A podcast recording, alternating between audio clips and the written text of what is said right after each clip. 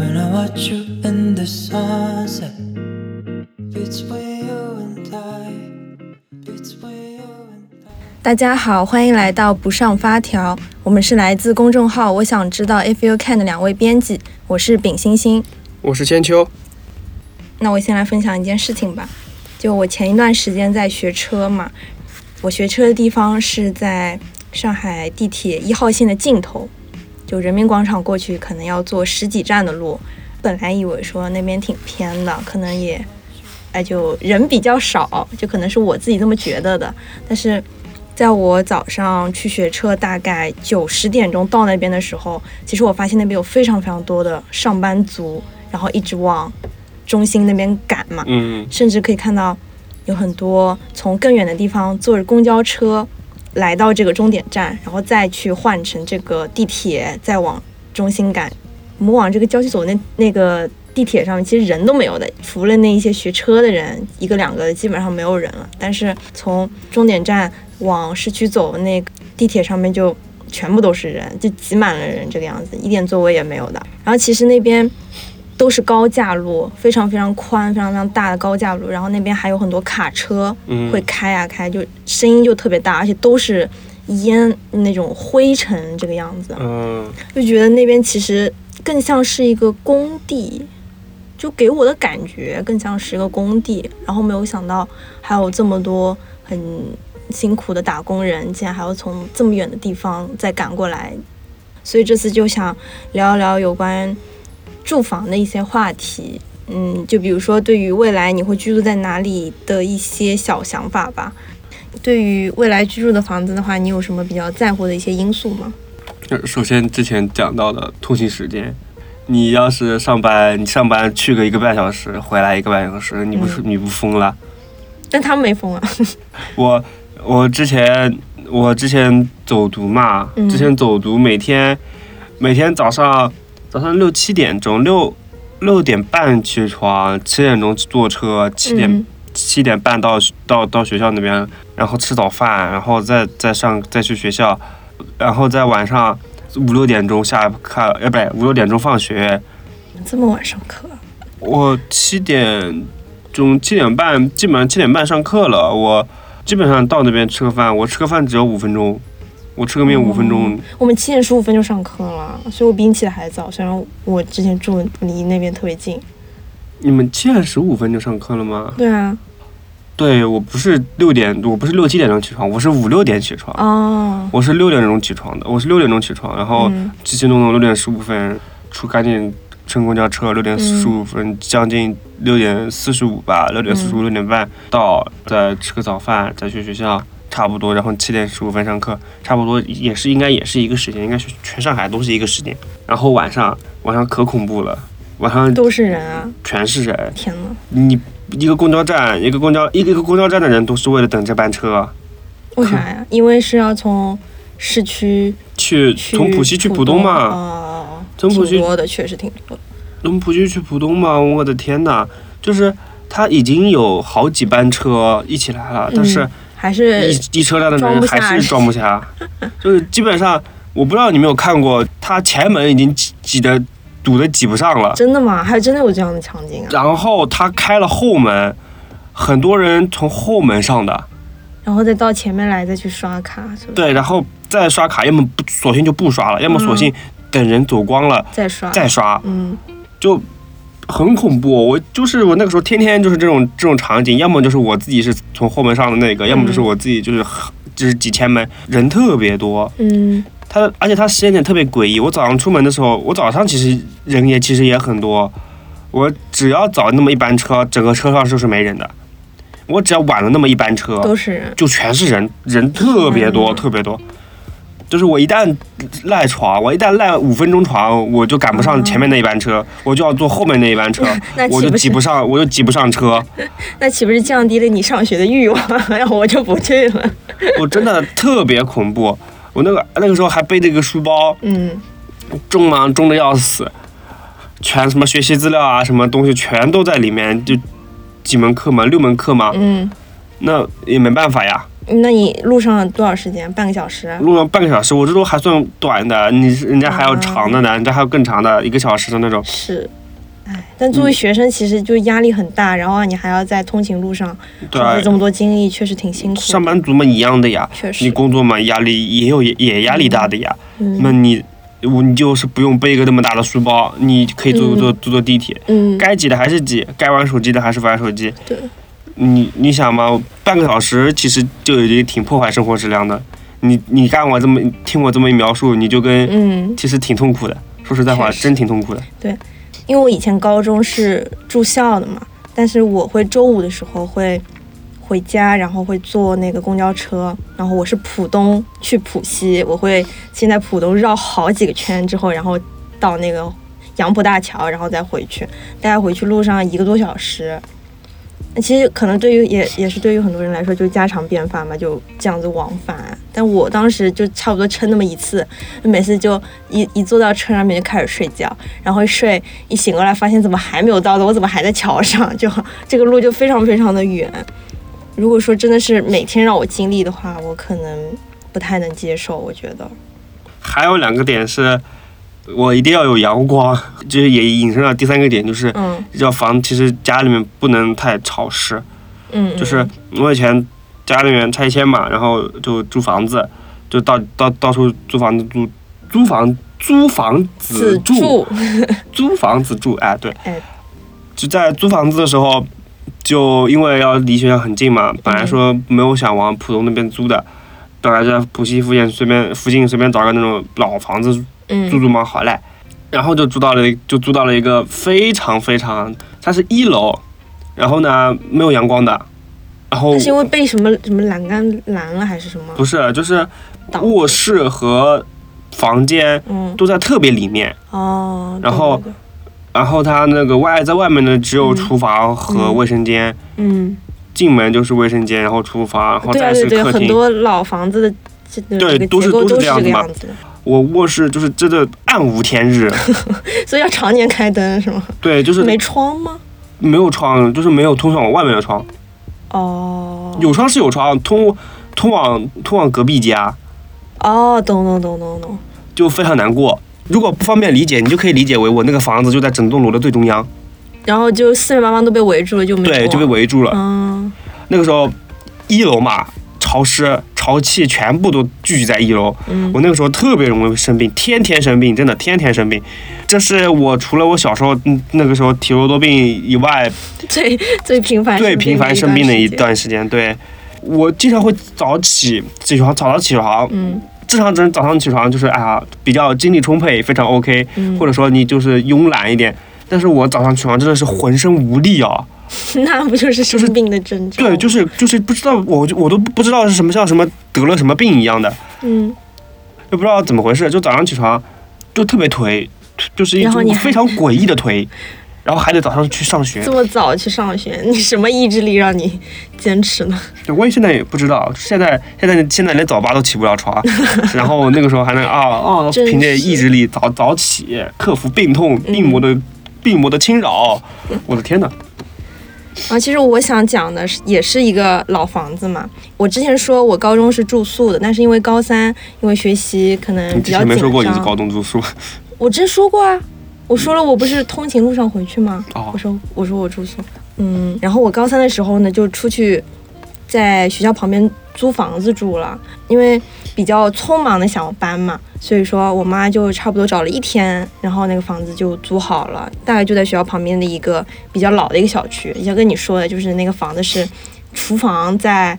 厨房和卫生间现在外面，然后里面才是卧室这个样子。嗯然后我记得我旁边那个那那户人家，直接就是厨房是在外面的，就它是一个很违章搭建，不是，它就是很长的一个走道，然后那个走道呢就是厨房，可能啊当时是两两户人家就应该都是在这个走道上面烧菜什么样，但我们是。可能那个房东就改造了，他把那个厨房就比较小嘛，就放到那个房间里面了。所以之前、嗯对之前住的时候，隔壁那个住的那个小姐姐就有时候会一直晚上回家嘛，会看到她在那边烧菜，然后还会经过她这个样子，算是一个上海老房子的一个结构吧。然后我就记得说，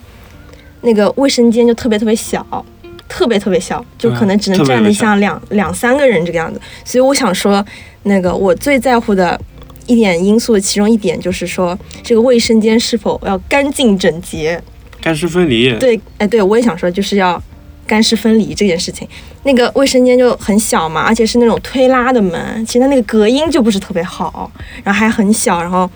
因为可能也是老房子原因，而且我们是六楼，它可能就水压很很小小，非常小。我之前有一次洗澡，结果说我洗到一半突然没热水了，然后我就、啊我就冻死了，我就拿着毛巾我裹着出来了，我我求我求救我妈，我说怎么回事？然后然后我妈跟我说，哦，它那个热热水器是烧水的，它可啊，能要对要要蓄水对。差不多吧，反正它上面会有一个水表这个样子，然后它会有指针，啊，然后用完了，对，然后正好我当时一看了，它正好就用完了，就其实只不过是我妈洗了个澡，然后我接着去洗而已，没想到我洗了一半，我这个热水就用完了，所以当时怎么可怜，就我身上就也也没有冲掉，我就这样子裹着个毛巾，然后坐在那边，我等了二十分钟，然后再进去洗，然后当时还特别冷，你知道吗？那个天气就超级痛苦。最最痛苦的一点就是说，它那个卫生间一直有一股味道。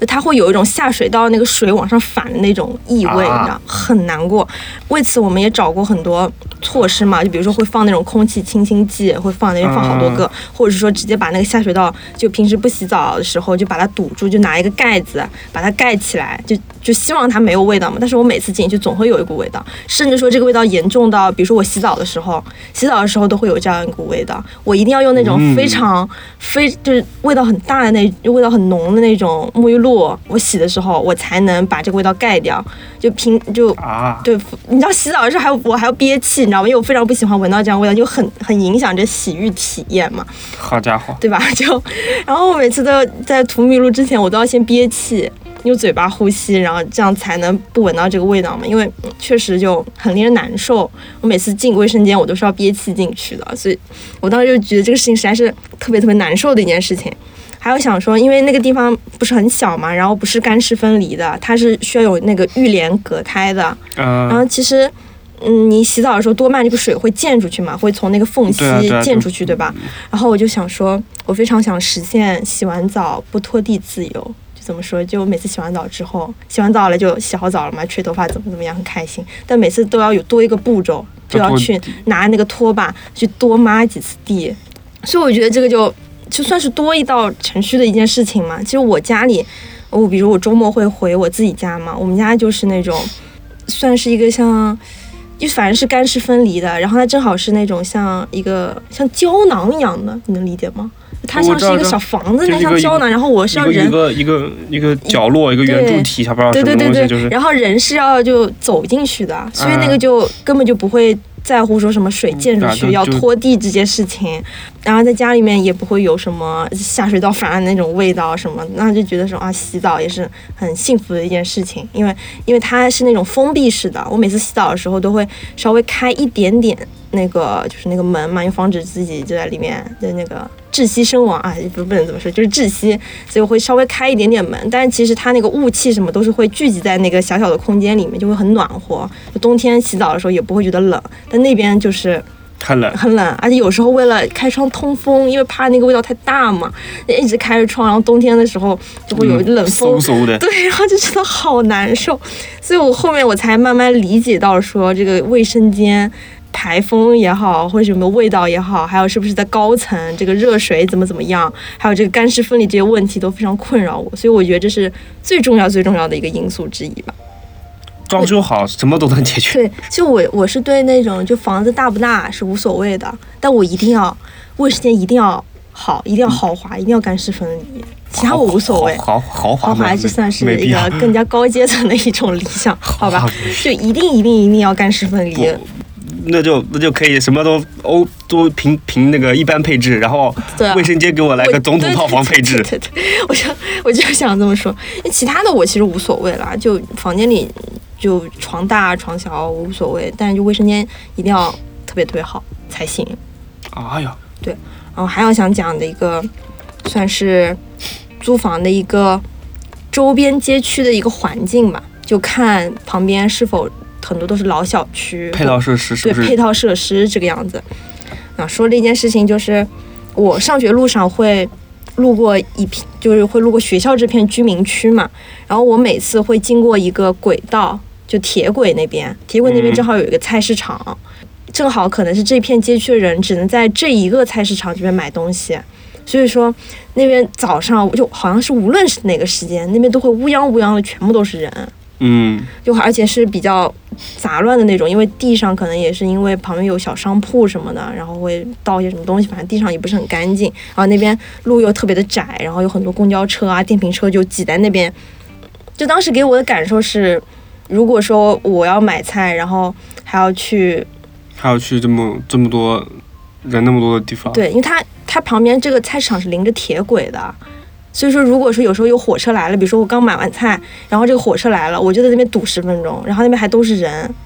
恐人，就 也不算恐人，就感觉会打乱自己的节奏。然后因为铁轨那边正好就是高架嘛，就很影响心情，就是本来本来高高兴兴买完菜回家，然后一个一辆车过来堵你堵你十分钟。旁边有有个高架，然后又车车又多，大卡车又多，对对对，正好就是很多大卡车，然后声音就特别特别响嘛。嗯。就比如说，如果你要买菜，因为周边街区的人要买菜的话，可能必经的就是军工路这条路，但它军工路又没有那种横着的那些马路可以让你穿的，它你你只能你可能说你只能先在对面，然后走很长一段路再绕过来。所以经常早上的时候会看到很多逆行的人。其实我算是，虽然这是个违法事情啊，但我也是比较能理解的，因为你真的是说你到对面去，然后再绕这么大一个圈子再过来，确实是挺麻烦的。嗯没办法，这其实你可以理解为它道路设计的不大 OK，对对对对其实是这样子。是啊，所以我觉得嗯那那一块片区的房子，算就是基础设施什么的，算是第二个考虑因素吧。因为我家那边就是又有超市，又有公园，那边周围的房子也是比较高的，然后你就比较好。新房子吗？对新房子，新房子那些小区基本上也是建在那一块的，虽然现在也不算新房，就二十年前的房子吧。二十年前那会儿子的房子基本上都在那一块，所以就感觉各种配套设施怎么样都非常方便。就以前是没有这种感觉的，就是说啊住哪里不都一样吗？但你再去看看那个居民区那些人他们的一些生活状态，你就会觉得说哦，现在自己居住的那一个那个地方确实是很方便，而且很整洁，就生活质量什么的都比他们要好一点吧。可能是所以在是对对对这样子的。所以可能在我之后，可能在房子的选择上面，可能也会看这个周边环境怎么怎么样。对对对。啊，我还想到一件事情，就之前我去在暑假还是什么，我跟千秋一起去虹口区吃海底捞，然后他在那边那哦，就对，是就就虹口区，那一次虹口区。然后正好是你在工作嘛，所以我自己一个人坐公交车下来的。然后当时我一下车，我看到周边的房子，我非常恍惚，因为他那边的房子特别特别高，就密密麻麻的，但是那房子又特别的旧，就一看就知道说是上世纪。也不是说上市，就是就是那种老公房那种感觉。对对对，但有些高楼，就比如说是一些公司的一些楼嘛，但那些楼什么对的也是没有翻新过的，就很上世纪的那种感觉。然后那一整片都是这个样子，我就当时就觉得说那那边的路就很吓人。我就不敢一个人走，因为感觉就不像是上海，就不像是我熟悉的那个地方，然后我就很，我就我就很害怕，我就我就不敢一个人晚上在那边走路，所以我可能以后如果让我住这种地方，我可能也是不愿意的，会感觉很压抑吧。那边我觉得其实还好吧，我嗯、可能吧，我觉得是可能是我个人感受了。因为那边有一个什么什么创意园区，然后嗯再加上那边什么一些，嗯，一些就是正常的配套设施，也有可能我感觉就像是那种想把那边做当做一个小型的那种就商区，嗯，但是却没有做成功的感觉。对，那肯定要投很多钱的，就比如说翻新还怎么样。对，不仅是说投钱嘛，你那边也有不也有不少店的，你比如说海底嗯，捞确，实确实，你比如说一些烧烤店都有，就是那种就是网红烧烤店，你比如说这样很久以前，我嗯们那边其实其实也是有的，但是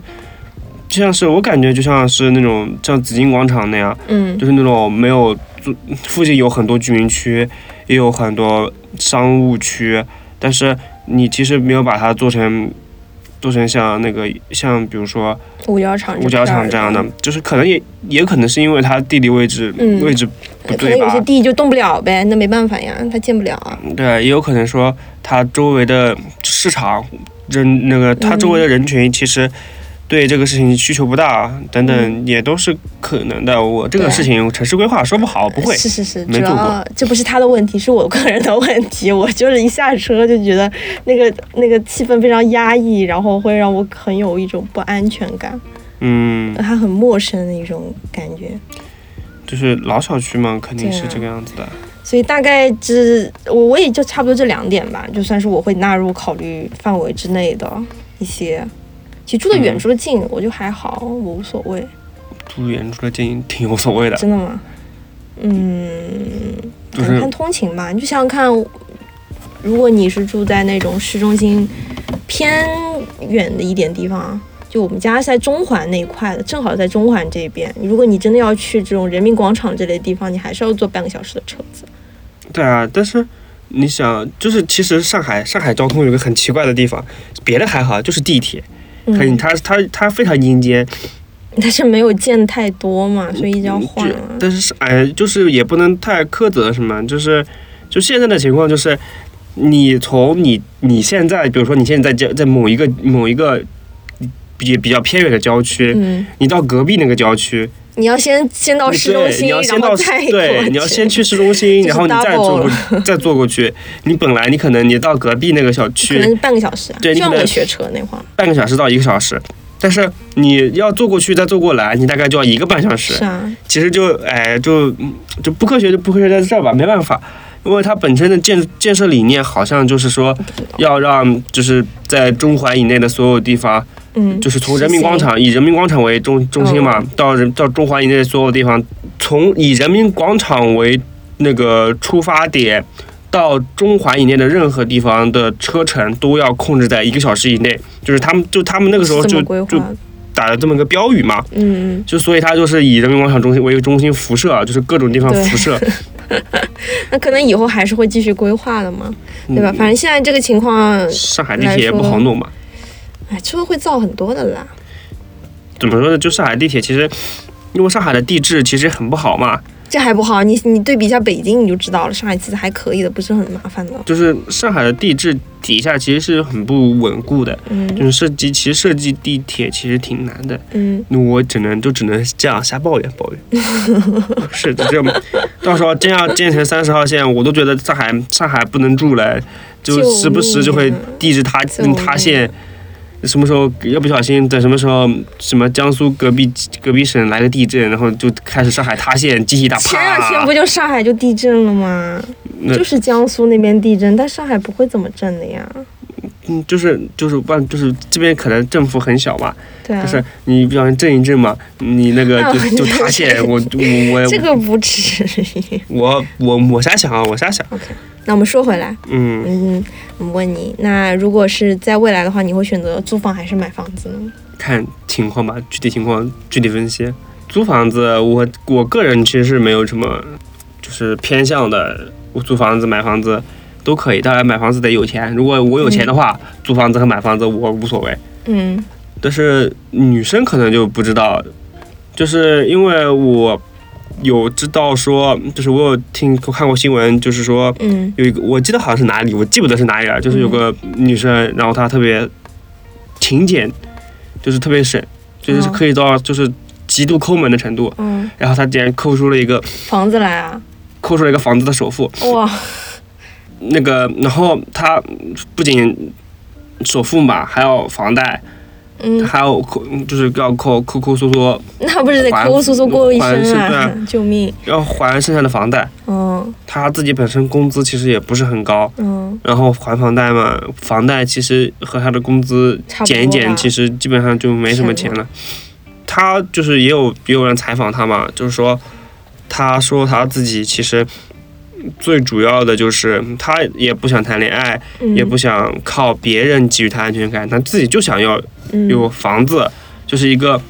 住所带给他的一个安全感。嗯这个事情在女生看来可能会比较重要一点。对对。对，我作为一个男生倒没什么想法，我有，但我有知道这一点嘛，嗯，我也不知道你怎么想。我的话，就我曾经是有想过租房子的，就我曾经跟我妈说过，我说那以后租房，呃，租个那种一万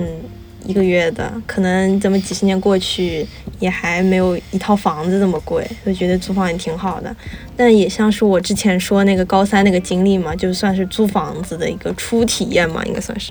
然后就觉得租房其实会有很多的不便利，就比如说我们空调坏了就要找房东，然后比如如果有一些不喜欢的家具，我们也没有这个权利自己去搬，然后去换新的，就感觉像是有一种寄人篱下的感觉，就不嗯像是个家吧。我我我比较喜欢的是那种就一直不改变的，很熟悉，稳固的对，非常稳固的那种感觉。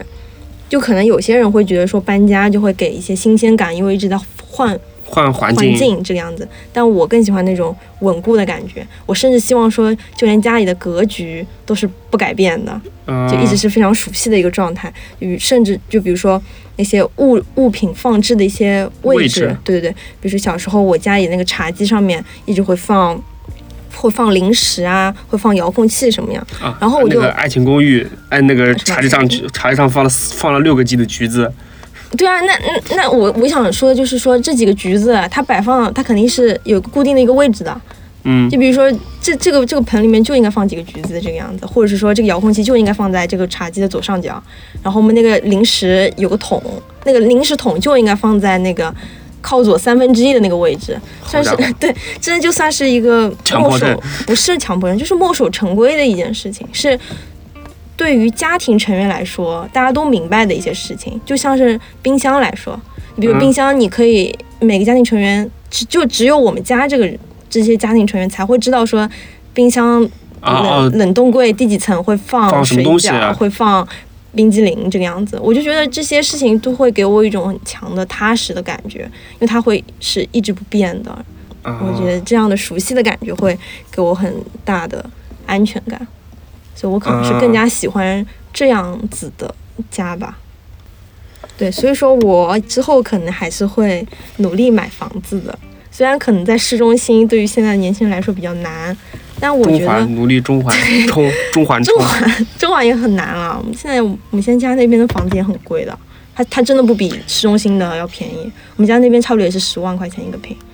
其实也不算是市中很市中心。就是不是啊？啊你想，就是你中环你要不要靠在中中环的那几个那几个？靠在中环稍微边边上，是不是？没有没有，就是中环这一圈它有几个 CBD，嗯。你比如说五角场，嗯。你比如说你比如说那个什么，我忘记了，就是徐家汇，嗯，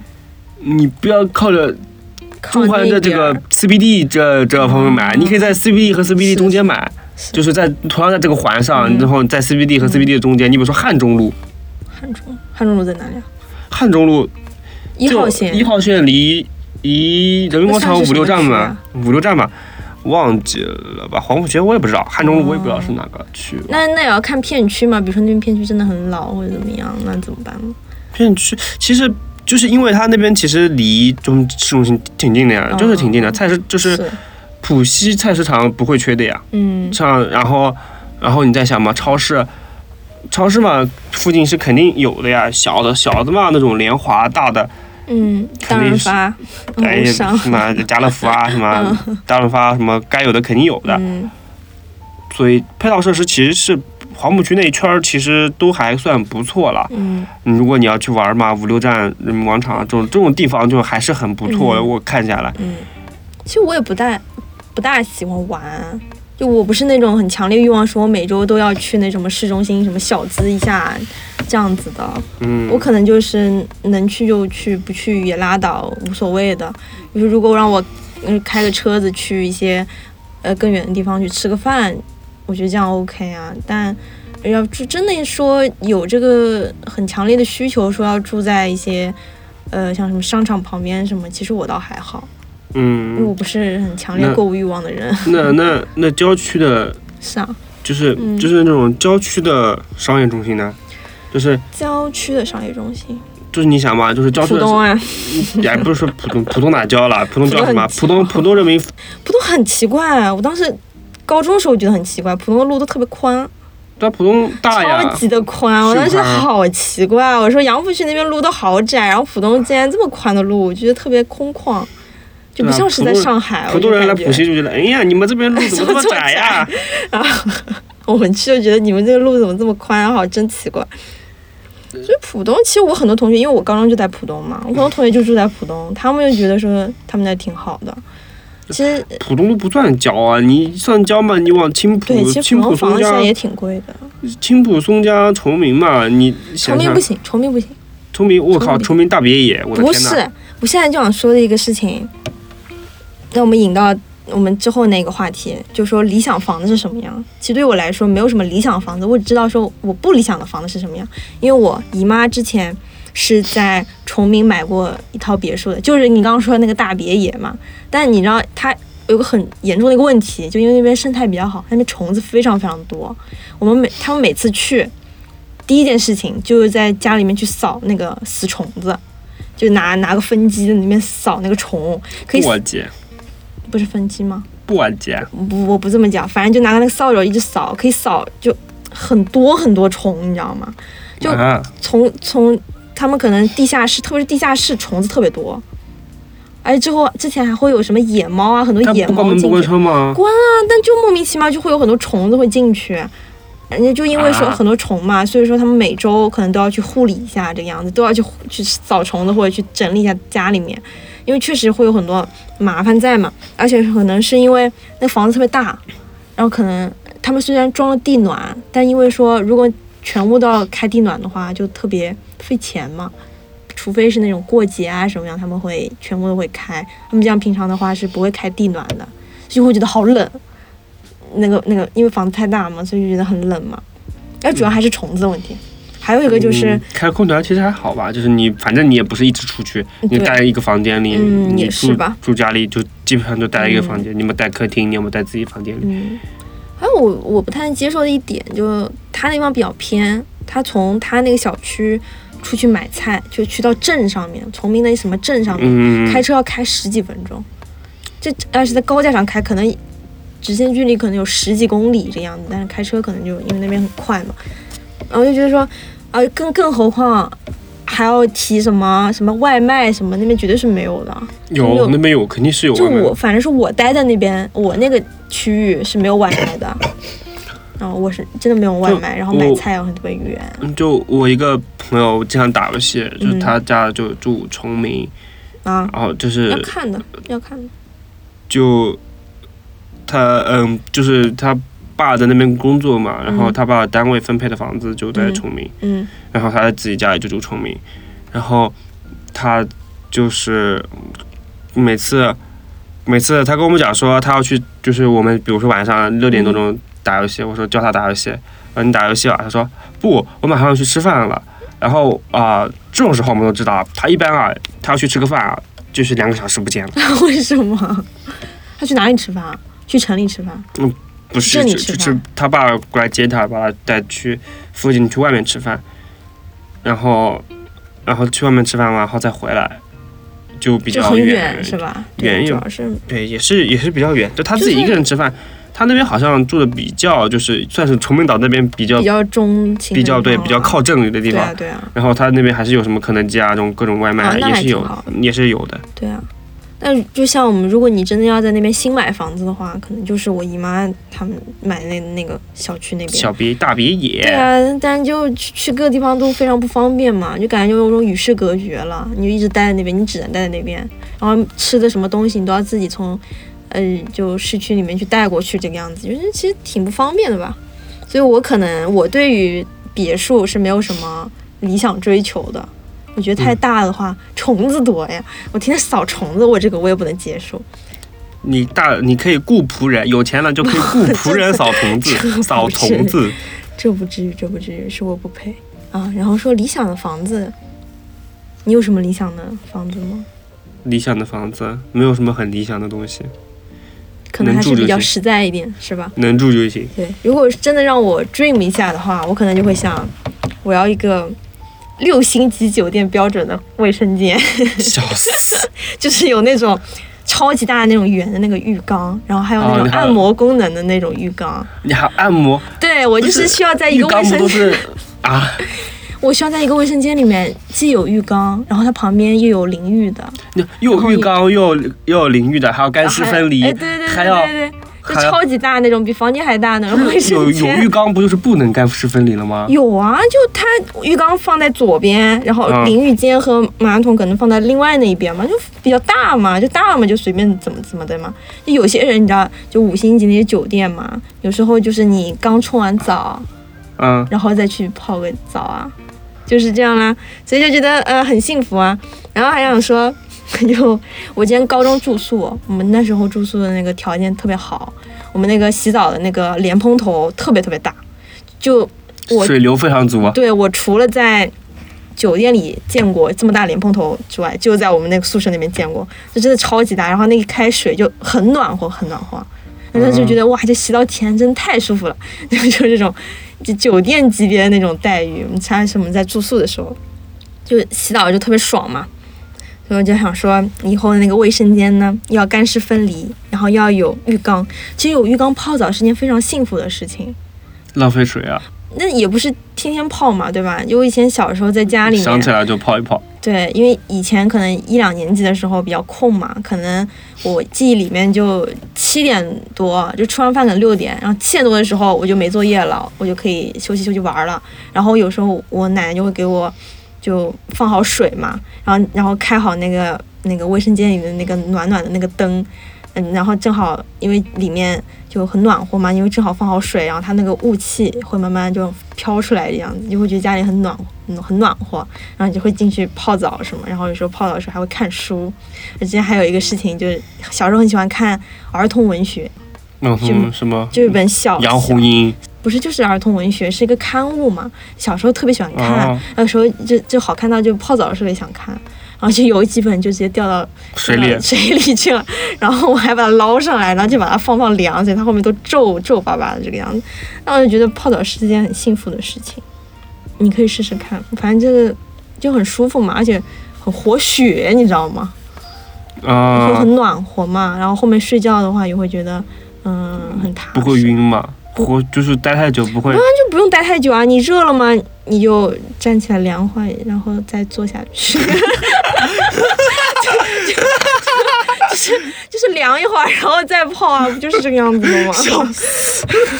不就是这个样子的？对啊，就嗯，反正呃很舒服啦。啊，有些人会放那种浴球啊什么，就会有泡泡啊，然后反正就很舒服的一个体验。所以我希望我以后也会有这种浴缸，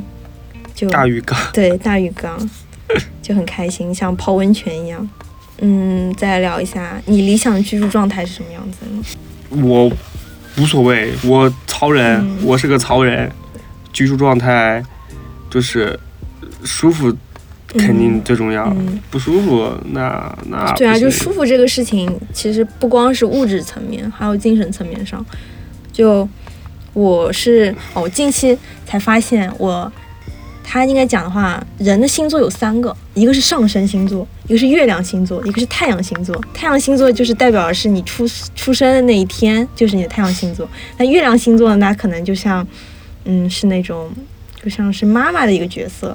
然后差不多后面我当时一查，我发现我说我月亮星座是巨蟹座，然后巨蟹座的人不都听说很很喜欢回家吗？就很喜欢在家里待着。我就发现哦，确实跟我很合适，我确实非常非常喜欢回家。究极回家人，对，然后不回家就不会死对。不不学不不回回家就会死病。对，然后我想等以后如果自己住出去了，然后有经济能力之后，想领养一只猫猫。嗯，就我听说啊，网上看到说家庭氛围越好，然后猫猫就会养的越好，会它的毛会很软嘛。嗯，对，所以我想，嗯，也希望说能有这样一个家庭的氛围吧，可以让猫猫养得好，自己我自己也能养得好啊。所以我个人还是比较希望说可以拥有一个家庭的感觉，就像是我之前说的，就有一种知道整个家庭这些各种物品的摆放也好，就是一些墨守成规的一些事情，这些安全感，我是非常想要以后也能拥有的。嗯，嗯，一一一个事情嘛。我希望说，晚上可以回家的时候，有人在烧菜，会有那种烧菜的那种烟火气。对烟火气，然后我个人也是比较喜欢带饭的，因为我我相比于有些人很喜欢在公司里面点外卖或者吃食堂，我更希望说这个在家里面可以吃昨天晚上吃剩下的一些菜，我可以带到公司里去吃，嗯会有一种踏实的感觉吧。嗯嗯，就我现在讲的其实都是我小时候的一些记忆吧。因为我小时候我就记得，我周末时候那个客厅，它的阳光非常好，就像之前说，你之前说你们家采光不是很好嘛，嗯但我家就正好是迎着太阳的，嗯客厅那个阳光一洒进来就会暖洋洋的。然后我我记忆里面有一个事情，就我早上可能会很晚起来，然后很懒懒散散起来之后，我爸妈会给我煮那个汤圆。就芝麻啊。汤圆吃，但我是一个不爱吃汤圆的人，我我不喜欢吃芝麻味的东西，然后我就会我就会一边看电视，然后一边窝在那个茶几上面，我就坐在那边，然后吃那个汤圆。我记得那个碗里就只有三个汤圆，但我吃了一个小时，我就是没吃完，就是感觉窝在那边浪费时间，也觉得是很幸福的一件事情吧。嗯。嗯，然后比如说，嗯，我放学回来，我还有奶奶会给我准备那种王子饼干吃，就是会放在一个小盘子里，嗯然后给我吃，然后再去做作业什么样。然后晚上我会有什么鱼汤啊之类的，因为我不是很爱吃鱼的一个人，然后我也不爱吃，对吧？然后奶奶每次煮鱼汤就说：“哎呀，为了为了那脑子聪明，怎么怎么样对。”我也是，对，但是我就不爱喝，我那我我就会一直逃窜在这个这个家的各个角落里面，我就不想喝，然后我奶奶就会喂我喝，然后我之前记得说，嗯，正好是夕阳那会儿的时候，我就站在阳台上面，我一边看夕阳，奶奶我奶奶一边喂我喝鱼汤，习惯氛围，就差不多是这些小小的细节吧，都会让我觉得很温暖，算是就是会有一种家的感觉。就嗯甚至是说家的各个角落都可以利用起来。比如说，嗯，晚上我会跟我爸一起在餐桌上打乒乓球，就会中间隔就拿个东西什么隔住，然后打乒乓球，或者是说周末的时候跟我妈出去去那种居委会，我们居委会那边是一个很大的一个很大的一个楼。然后它挑高非常高，我就会跟他在大厅上面打羽毛球。嗯，对，这些回忆都会让我觉得非常温暖，是我以后也会一直期待拥有的一些时刻吧，就是嗯有关于家的一些感觉。对，嗯其实到底拥有一个怎么样的房子，有多大或者有怎么样的条件，其实都不是很重要。嗯重要的就是你能不能在这样的一块一亩三分地嘛，感觉到一些你自己所认为的家的氛围氛围。其实要比就是你认为说呃到底有什么样的物质条件，或者说到底它的现状或者它的嗯价格等等都没有，其实你能感觉到的东西重要。嗯你我们就是用非常俗用非常俗套的话来说，就是啊，此心安处是吾乡啊，这种非常俗套的话，就是俗归俗，但是其实也没有讲错嘛。我觉得我们都需要是都需要去在以后的生活或者说以后的成长过程当中去找到一个怎么样的一个地方，找到一个这么样的人，精神或者寄托。或者说对吧？嗯，嗯可能是找到这么样的一个人，嗯和他在一起，你就会觉得哪里都是你的家。嗯又或者说，你想自己像我刚刚讲的那个人一样，就是你要自己买一个房子，自己自己生活在一起，呃自己跟自己生活在一起，嗯，那也是很好的一个状态，对吧？嗯这样也其实也挺好的呀。嗯为什么不行呢？就是你能够要给自己，就是要学会给自己安全感，不管你。由对方给予你安全感，还是自己给给予安全感，就是安全感其实也是很重要的一件事情。嗯，就是家的氛围，其实也一部分就对是对对，也是好的这样的。好的氛围那种家庭的话，其实这个安全感是非常够的。对那培养出来的小孩可能就非常乐观。对，就是不一定说一定要说培养个小孩，就是你自己能在对对对，有种，滋养的感觉吧。对，嗯会让你感觉到，就是说你累了一天，你能让自己感觉到休休息，也能让自己感觉到就是一个被充电，让有自己嗯有能力、有能量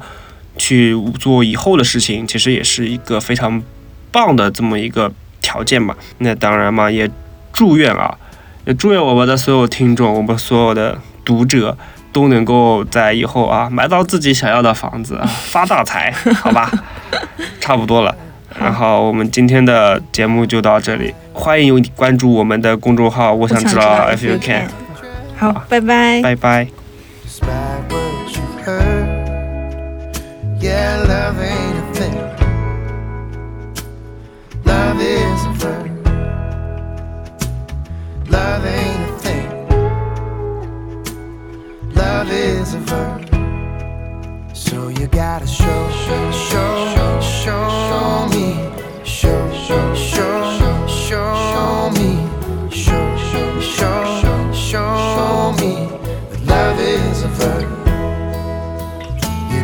就像是